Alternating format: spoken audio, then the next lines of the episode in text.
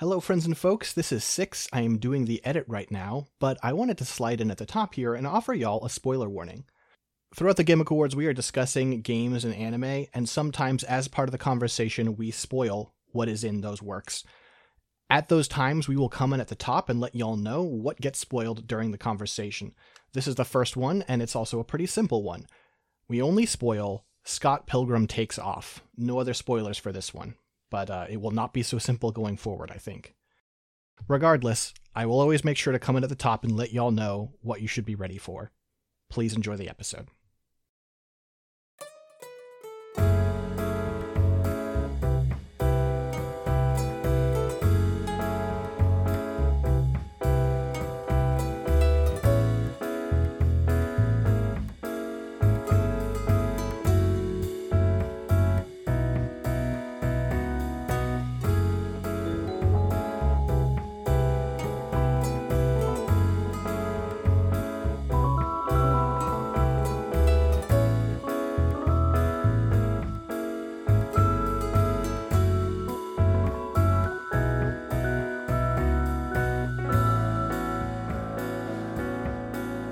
Hello, friends and folks, and welcome back to Scanline Media's 2023 Gimmick Awards. We're here to talk about the year and the experiences we've had through 2023.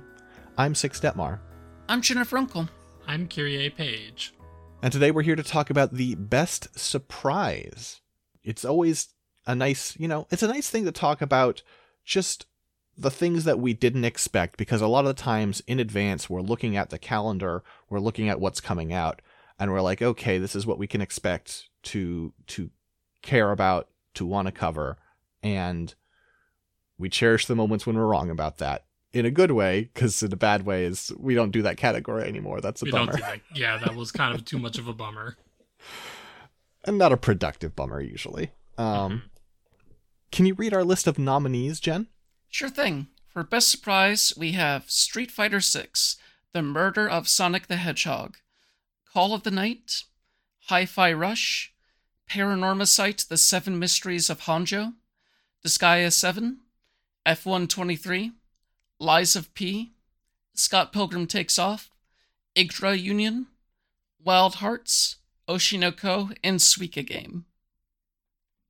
Yeah. A good mix of, of games and anime on here, as befitting our new our new approach. Mm-hmm. That's right. Um. Hmm. Where do we want to start? It's a good question. Um I probably just want to name check Wild Hearts and then it can go. Um but part of the reason I want to name check Wild Hearts, Wild Hearts is a uh, game made by Omega Force, the, you know, Dynasty Warriors people, and they made a Monster Hunter and it's really cool and really good. Um I played a little bit of Wild Hearts, um, and it was pretty cool of what I experienced with it. Like, I didn't get terribly far, but like, Wild Hearts was it's, it's like it was weird and surprising for the Dynasty Warriors people to put out a Monster Hunter game that plays really well. and has some fun ideas, right? I was I was skeptical of like the structure building stuff it has in it. Um, I was like, I don't need crafting in this game, and that's not really what it is, though. Um, and then also its choice of weapons are kind of fun and interesting. You've got like the parasol and stuff, and that's fun.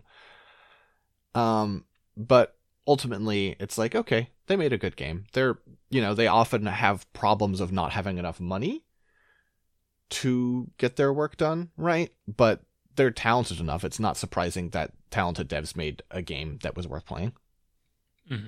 Yeah, I, I think people just forget because they're constantly thinking them as the Warriors team. But uh, I, I feel like this year, especially with both uh, Wild Hearts and uh, the Fate game they made, they've shown that they have quite the range when they are given the opportunity. Hmm. Yeah, and part of the reason I wanted to, and part of the reason I wanted to mention it is because uh, it was it was a EA published game, and they have basically killed it off. Um, it's not going to get further support, and that's a bummer because it was really cool. But Yeah, it they basically wanted Monster Hunter World numbers for the first game in a franchise, and of course that's not going to happen. But uh, because it didn't happen, you what you get here is what you're going to get for the rest of its life. Mm-hmm. Um, let me see. I can also. There's one I can name check. Yggdra Union. Um, that was just surprising to me because that is a so it's a port of a PSP game and it kind of shows um the port is not the best but it's like of this kind of obscure PSP game that was originally a Game Boy Advance game that I was a big fan of in college and it was surprising to me that it was remembered well enough to get a PC port. Um, Yggdra Union is a tactical RPG, a game in which like the way you position your units on the field in either like an X or a cross pattern, like you do multiple skirmishes at once, like based on the pattern of your own allies and the enemies. And it's a really cool like game that I was just surprised to be able to play a modern version of. Oh, I'm looking at this. Yeah, I remember this from back in the. I didn't play it, but I remember seeing it back in the day. I, this is the this is the one where I was like, oh, they're they're Advance Wars inspired. Interesting. Which is m- misleading. I think aesthetically there is some Advance Wars like presentation of the side by side armies with the cut in the middle, but yeah. gameplay wise, it doesn't seem like actually that similar. Oh yeah, gameplay is like you hold down like certain buttons to be more aggressive or more defensive you have these tarot cards that you get that you could use mid fight to like influence the battle because it's not just a when the battle starts it rolls some dice to determine who wins the conflict. It's like there's a little bit of player input there. And also there's like a weapon hexagon really because there's just so many weapon types. Um but yeah it was cool to have a version of this game that I like quite a bit available, and it was surprising to me because I thought it was forgotten. Yeah, the the games by that studio have had a surprising life. I remember there have been a couple of ports of like Riviera the Promised Land and stuff. They're like they're a small team, but they have made the efforts to keep their games alive in a way that is that is appreciable it's also just really cool when the princess has a giant sword that she swings in battle. That's very funny to me. I can't comment. I haven't. I don't. I don't know this woman. I'm okay cutting the murder of Sonic the Hedgehog. I just wanted to give it a shout out because uh, it's the rare situation where an April Fool's uh, thing comes out and instead of it just being uh haha art visual novels funny it's just a it's a short sweet comedic uh visual novel about uh amy having a birthday party that's basically treated like a faux murder mystery situation where sonic volunteers to be the dead person in the game and uh, everyone else has to investigate who killed him or who quote unquote killed him. It, it's really cute just uh yeah, I think the main surprise is, oh, you made something for April Fools that wasn't a piece of shit. That's great. yeah. Is, isn't it also like you could tell it's made by people who care about visual novels because isn't there like if you try to name yourself Battler or something like that, the game would just like makes a Umineko reference at you. I think there's something like that in there, yeah.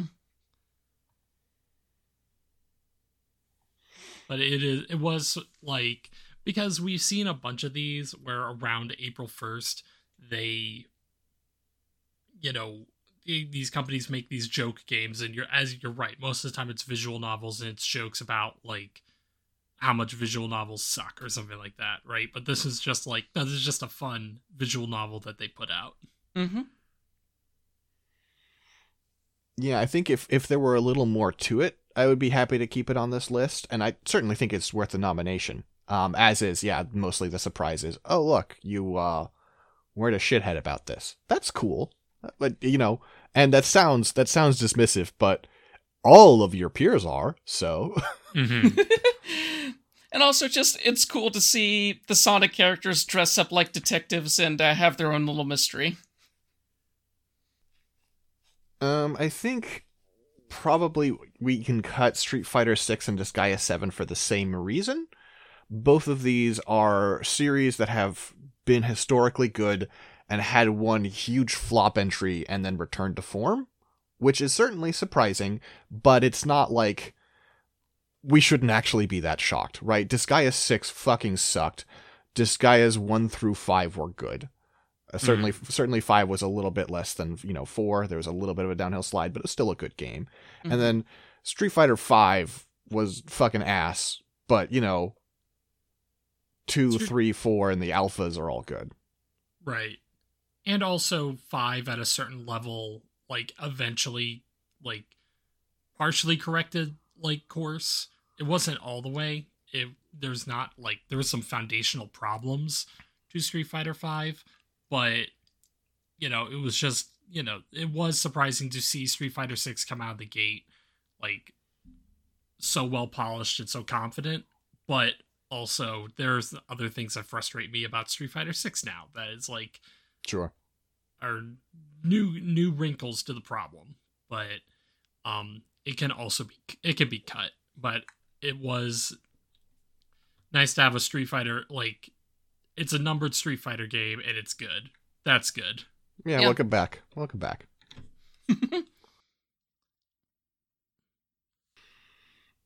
Tell me about Suika game and why it's on here. So Suika Game is a funny little puzzle game that for a little while like took over, you know, certain circles of Twitter and co-host because it is a puzzle game in which you drop fruits into a well and you're trying to make a big watermelon. Uh It it went beyond those. Like it was a big VTuber thing, and then eventually it got an English Switch port, and Nintendo featured it on their main page. So it it was going places for a bit. yeah. And I I remember first encountering it as like a web browser version of the game last year Mhm. and it's a cute fun game um that just seemingly came out of nowhere like the surprise is just sort of like what is this Suika game oh it's actually really fun and really cute and it got big very quickly um if there's a surprise to me, it's that a very a very minor spin on a flash game from 2002 got huge. Like this game has been around forever. Not necessarily always watermelons, but the like dropping balls and they merge into bigger balls game is like prehistoric. yeah it's like the first video games ever figured out um but it is like the Suika game on like the Switch version has like a really cute aesthetic and it's also just three dollars so it was like a fun little game to play just for a couple minutes and put away i still i still have yet to like i can't even get the big suika to show up i can't get like some people have like been able to get two in their well i don't know how that's possible Doesn't seem like there'd be um, enough space, but I guess, you know, if you're a wizard. That's right, that was an accusation. Let's see if those fuckers float. You make watermelons out of nothing. All right. Do you think it can go? I think it can go. Um, but it was just like it was fun for you know it just had its moment and I thought it was cute and fun. One I'm actually going to push for is Lies of P. I want to push for that as well because Lies of P has no business being as good as it is. yeah, everything from the announcement to all the trailers they showed, right up until people got their hands on the demo, it it seemed like this bizarre joke game where people did not know. Okay, so you're making a, a Pinocchio Soulsborne, and you have this cop strung up with a sign that says "All APAB, all puppets are bad." Yeah, it's uh, like it, it would like some parts of the promotion of it evoked like the fucking Aug Lives Matter shit from Deus Ex. And you're just like, what are we doing? Like clumsy reappropriation of very charged real world shit. Mhm. And then the idea seemed bad, and then they were copying Bloodborne. And Bloodborne isn't very good. So I was very surprised when Lies of P. People were like, "Oh man, they managed. They they actually made a pretty cool successor to Bloodborne." I was like, "Well, in a in a sense, I mean, it's good, and Bloodborne isn't, which is very impressive if you ask me." But I think it takes some of the interesting ideas from Bloodborne, um, and really just like one, I think its aesthetic is actually quite killer. Like Mhm. it's like once you actually start like exploring the world and fighting all these like weird puppet monsters, like it's really cool. Um, I really like its version of the rally system, where this was like present in Bloodborne and it's present here where if you take damage, if you are if you go on the offensive, you get your like health back. Mhm. Um it also has like it is genuinely like I've seen some like late game stuff with people combining handles and blades. yeah. Yeah, like that part that part's really fucking cool because it's like you can it really gives you the ability to make some like really bizarre combinations that shouldn't work but absolutely do. and that is one of the, in my opinion, is one of the faults of Bloodborne is that a lot of the trick. There were certainly ones that everyone everyone remembers the Kirk hammer, right? Uh, part of the reason they remember the Kirk hammer is because it's like one of two weapons in the game where both the normal form and the trick form were useful. And taking that dynamic away instead for the like the blades and handles combinations where you can like sort of customize the move set of a weapon, I think was really smart and and feels a lot less gimmicky. Yeah, like for a game that could easily be read of as just cribbing soul style games for you know, like there's plenty of knock up you know, knockoff games out there, right? Mhm. But it seems like it has an interesting like what I don't even think it's necessarily an aesthetic you have to get past. Like I think once you get into it, it's like, oh, okay, it, it makes a lot more sense. Um, and then also just has its own interesting ideas mechanically as well. hmm Yeah. It, it's neat that uh, your character can change over the course of the game, too. Like, not just a, an aesthetic thing, like the way that you fight, and also just the amount of damage you take or don't take depends on how human you are, and uh, how human you are depends on whether you're lying to people or not.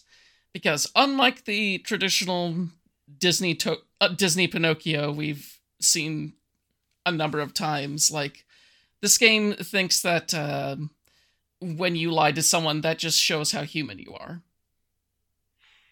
They even did something like really cool. I think you told me about this, Jen, where like, like the main character's breathing animation will change over the course of the game because they are more hu- becoming more human-like, something like that. Yeah,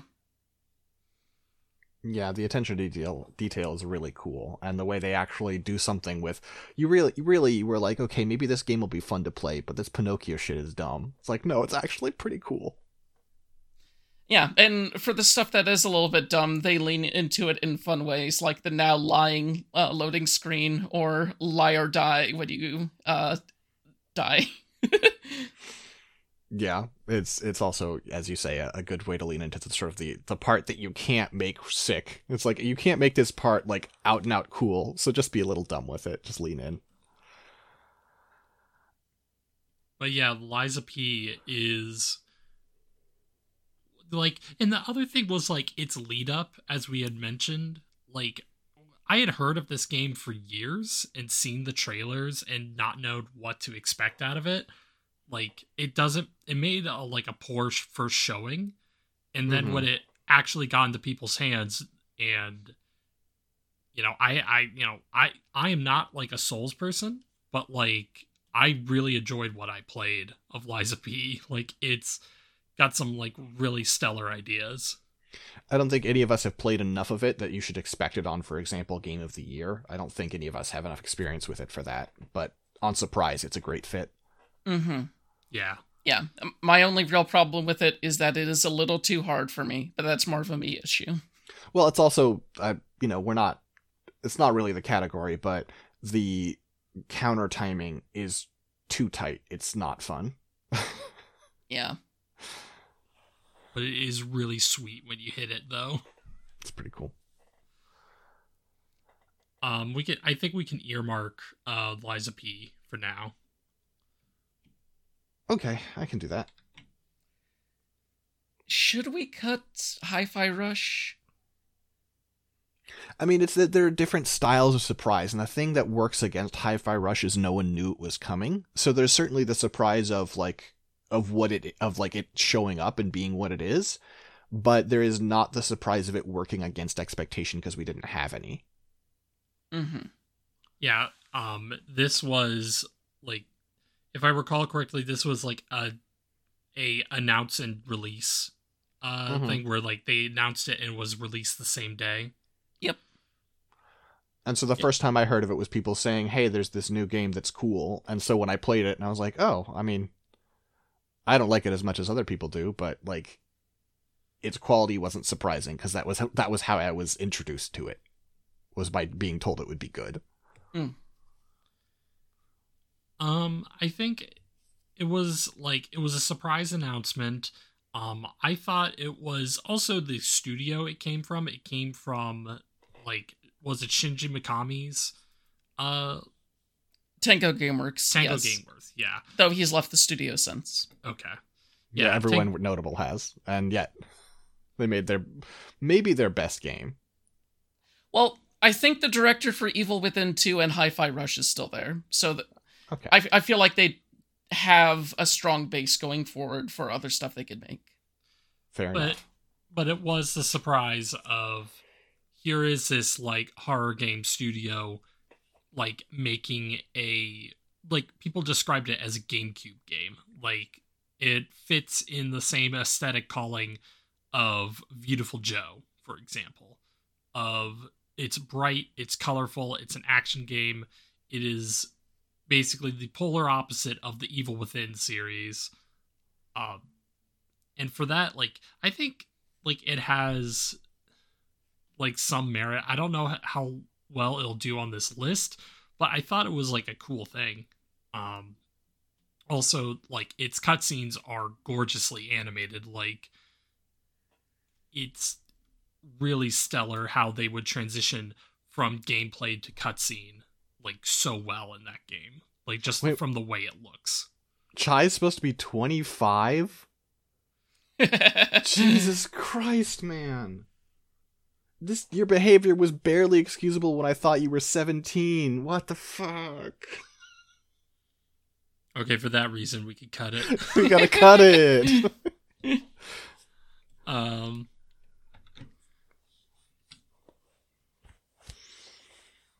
Hmm. T- tell me the argument for Call of the Night. I don't I don't understand its presence here. I mostly put it on there to note that I didn't expect that I would actually like the anime, just in general. Mhm. Um, but when we covered it earlier this year, um, like this was in January, February, something like that. Um, I was surprised at it is a. I, I was surprised mostly by like how much I had grown enamored with the Call of the Night story, and also just like I think who was it that made it? Like it's not surprising that it's like a decent like show, but like it has a lot of like really great aesthetic touches to it that I don't really see that often, but I don't know. I just felt that Call of the Night was worth shouting out because I like yeah, it's still like this like really trashy vampire romance story, but it actually has some interesting things to like do and say about that. Um that I felt was like gave the subject matter a little bit more depth. Okay. And this is this is one where I was I was out because I was sick, I believe. So that's also part of, I guess, now that I'm thinking about it, why I don't have a strong reaction to it. I wasn't there. Mm-hmm. So Um, Liden Liden Films made it. Who are they? they uh, made Other Side Picnic. Their record is Oh, a bit okay. spotty, but they have a few ones where you're like, okay, they do have talent. They just are, are a little hit and miss. Oh yeah, they're the ones that also did Berserk 2016. Yeah. Yeah. Definitely a As I miss say, there. but yeah, I was I was surprised at like how like it is telling a it is almost using the framework of a trashy romance story to actually explore like the subject matter of romance in an interesting way. Um I don't Okay. think like it can it necessarily like hangs on top 3 because I know Jen was a big fan of it. Um but it was like a really entertaining like season of anime like that I got to watch and I was like huh, I like I I enjoyed it more than I thought I would. Yeah. Personally, I had a great time, and I knew I was going to have a great time going in just because I saw a GIF of the characters, and I was like, "Oh yeah, these these people are cool." You saw someone make a sicko face, and you're like, all right, the quality of the show doesn't matter. Ugh. Uh, Okay. I, I guess it also like like when watching it I thought about it like aesthetically it I I used to do like when I was living in Japan I used to like would I would take walks at like two three in the morning when I couldn't sleep and it really captures the sensation like the show really does dial into that sensation of being awake while the entire world is asleep it channels into that really well. okay. I feel like there's still stronger contenders on the list, though. Yeah. Mm-hmm. Paranormasight feels like another like a hi-fi rush situation where uh, the style of like we didn't know anything about it and then it showed up. It is I don't know if it makes it better or worse that it's a Square Enix game, right? Um, yeah. Um, the most surprising and weirdest part of it is that this is it. 2023 was the second year in a row where they decided, hey, let's start off the year with a murder mystery game, or let's start off the, the year with a mystery game, an adventure game. We're not going to tell many people about it, but we're just going to put it out there. Yeah, it's like it's hard to know if it's more surprising that like, oh man, Square Enix put out this thing and they haven't even they haven't even mentioned it. They get lots of press, but it's like also it's Square Enix. They're wildly incompetent. They do Hmm. this all the time. Constantly. also seems like it's the last year that something like this is going to happen uh, because they have decided that they are releasing too many things and that uh, they need to release fewer things so they can market them better which uh fair enough but also i kind of wish they were cutting from some of the bigger budget things instead and were making more Paranormasights Yeah, their statement makes sense. The action they're going to take based on it is to cut all their games that were good in exchange for all the games that are big budget and bad, which is uh, a bummer. Yep. Yeah. Last I heard from like uh, August or September, though, uh, the Paranormasight team are really pushing for a sequel. So here's hoping one comes out. I don't envy them trying to convince anyone at Square Enix to make a smart decision.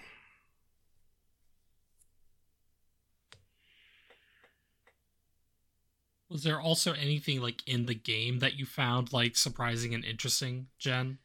Um, I feel like it's a double situation of. Let me pull up the page again. Um, the game was written by Takanari Ishiyama, whom most of their visual novels haven't come out over here, but they are pretty much a cult classic visual novel creator to the point where um, it would have been great if Square Enix pushed on that front and just been like, hey, here's this person who's made some of the most influential visual novels over the past two year, 20 years. You should definitely check their stuff out, and this is another one of theirs. But uh, the other one is a better foot for best moment, honestly, because it's just figuring out how the game itself works, and it gets to some really clever outside the box uh, situations. All right. Um yeah, maybe maybe we cut it here and we talk about it some more when we get to to best moment. Okay. Uh, that leaves us with four right now. We have F1 23, The Lies of P, Scott Pilgrim Takes Off, and Oshi no Ko, which I think we know are all pretty surprising experiences we had this year. Mm-hmm. Mm-hmm. Um, hmm. Maybe F1 23, just because the scale of surprise isn't quite the same as it is for some of this other stuff. Like, uh, it it's basically another one of those uh, F1 games where every other year they've started creating a story campaign for it, and uh, of course, being an annual sports game, there's not much to expect when you go into a story mode like that. But uh, what I found inside was really surprising, like uh, the way that they basically seed in uh, certain bits where oh this person's being really rude and then 40 to 50 minutes later or maybe like an hour or two later you find out oh this person's been fighting with tinnitus this whole time. They really didn't hear me when i asked them to move over that one time. And uh yeah it it pulls some interesting it basically throws some interesting punches uh for a sports game. And uh I'm really happy that they managed to make a story campaign in an F1 game that really grabbed me. Yeah. Um, I think maybe you might, cons- you know, you don't have to, but you might consider putting it on best moment. But um, I, I think for that single beat, we can't. It can't. You know, the rest of the game is is an F1 game. Yeah, I'll I'll, I'll think about adding it to best moment. Ah, and that gives us a top three. We did it. We did it. Yeah. Well, let's Nothing talk has to win. the other Let's two. go. Okay. Okay. Something has to win. Um, I can talk a little bit about Scott Pilgrim Takes Off. real sure. quick. Please. Um, so you know, it was announced a year or two ago that there would be a from Science Saru a Scott Pilgrim anime, and I think that the expectation going in when a lot of the pre-release material came out and just generally the talk around it was like okay they're going to do a pretty straightforward adaptation of the comic that is just like well here was the stuff that wasn't covered by the movie. Here's the stuff that hasn't been animated so we're just going to do that. And then you get to the first episode and like oh no we've killed off scott. Um at, right at the beginning. And now we're going to tell this whole new story that is this. I have jokingly referred to it and other people have done this as well as rebuild of scott pilgrim because it is trying to reconcile and move forward its own legacy like as a story. And scott pilgrim takes off does a lot of things to just re-examine what the story has meant to people and to the people that made it.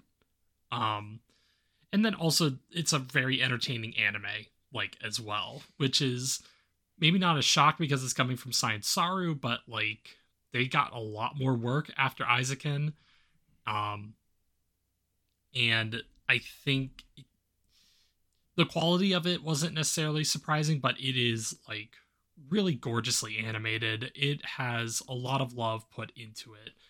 And then also just the surprising bit of giving every single English actor who portrayed the characters from the movie back to voice their roles. That never happens, especially with a bunch of Hollywood actors. Yeah. Yeah. It also takes uh, Matthew Patel, like the character that Scott beats after um, five minutes after being introduced in like the original um, movie, and goes, "Hey, he's gonna be the main antagonist now," and uh, that took me completely by surprise. Like I went in thinking, okay, I hope they give Matthew Patel a little bit more to do, just because they're going back to this material, and they gave him a lot more to do. And they gave like almost all the characters by like decoupling the Scott Pilgrim story from Scott himself, like they were able to focus on like the rest of the pretty wide cast and do some like really fun, interesting things with the characters. And it was just a joy to watch from top to bottom. Mm-hmm. But really, after that first episode, it was like, oh, what? Something's going on here. yeah, and I love the detail of people going in not expecting what it is, and then a few episodes later they look back at the title and it's like Scott Pilgrim takes off. You you told me what was gonna happen this whole fucking time. Yeah. Um, On the other hand, though, Oshi no Ko has the worst fucking pitch in the world. Oshi no Ko has a pitch that is actively repellent, and it yet it is still one of the most engaging thriller like like dramas I've seen in a while. Well, it's Yeah. funny because I don't know if I care about the thriller side of it very much. I still think the show is really good. Um, but to me, like all the reincarnation stuff, I'm like, yeah, fucking whatever. I I think in episode one, episode one has good stuff in it, but anytime the reincarnation stuff came up, I thought it was pretty bad. And the only part of this that I think works for me and is effective is just the fact that these are precocious kids, right? mm-hmm. Amazing what the kids know that nowadays. Truly. sign of the times. Um yeah, like Oshi no Ko's like whole setup um made us like we we were like, oh, we're never gonna cover this. yeah, on Twitter, back when I was still posting on main, I basically took a look at the premise and I was like, oh, this sounds gross. Fuck that. We're never covering that. And then some friends came up to me and was like, it's really good, actually. You should take a look. And eventually I did and was like, oh, okay, okay. I see what you mean. I I probably shouldn't have uh second guessed the writer of Kaguya Sama as much as I did at that point because they know what they're doing. I mean, you know, appreciating someone's work isn't knowing their heart. I was, I'm glad it worked out. It is not unfair to be like, huh, it sounds like you made something that a creep would make, because we're not friends. I don't know you like that. Yeah, true. Second guess creators. It's fine. It sounds like to me it's a for winner it's a toss up between Lies of P and Oshi no Ko. I don't. That I think it's Scott Pilgrim, isn't it? Scott Pilgrim that takes it. Yeah. Yeah, I definitely think so because like they pulled off that opening twist amazingly to the point where when they were talking about uh, the reveal to a magazine uh, a few months before or like a year before, they were super duper nervous about anyone hearing when they were talking about it. But uh, yeah, not only is it a great twist, it ends up being in a, a very interesting story. And uh, it's a good way to basically close the book on those characters. It's hard for for surprise. It's hard to beat something that you thought was a remake and is not.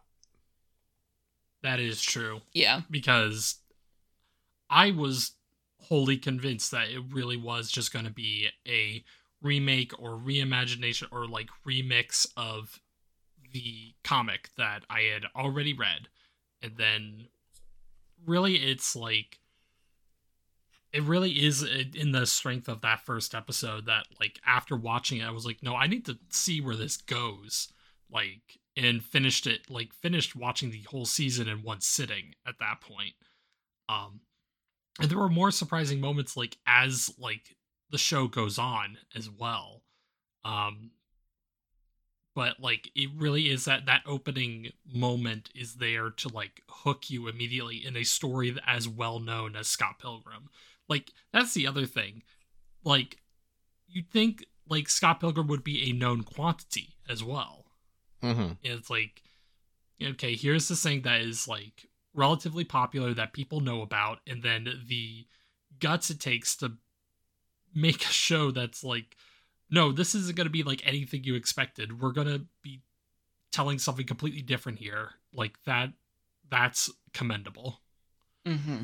It's also opening the door to me actually trying to care about Spot- Scott Pilgrim. I have seen the movie and I thought it was fucking insufferable. And I was like, all right, I don't care about this. I don't care about Scott Pilgrim. I'm not paying attention to anything Scott Pilgrim. And it's like, oh, okay, you did something cool here. I'll I'll open the door a little. I'll take a look.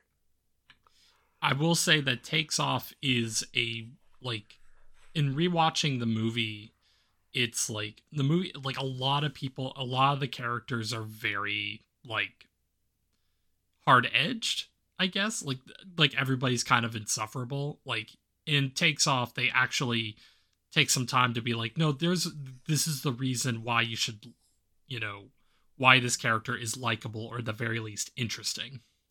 Mm-hmm. Not to say that they sanded off the edges, but just more like showed other sides of the characters, and I like that a lot. Mm-hmm. I- Okay. I, I think Scott Pilgrim takes off like would be a fitting like winner for this category. It seems Yeah. like a good winner. Yeah. I agree. All right.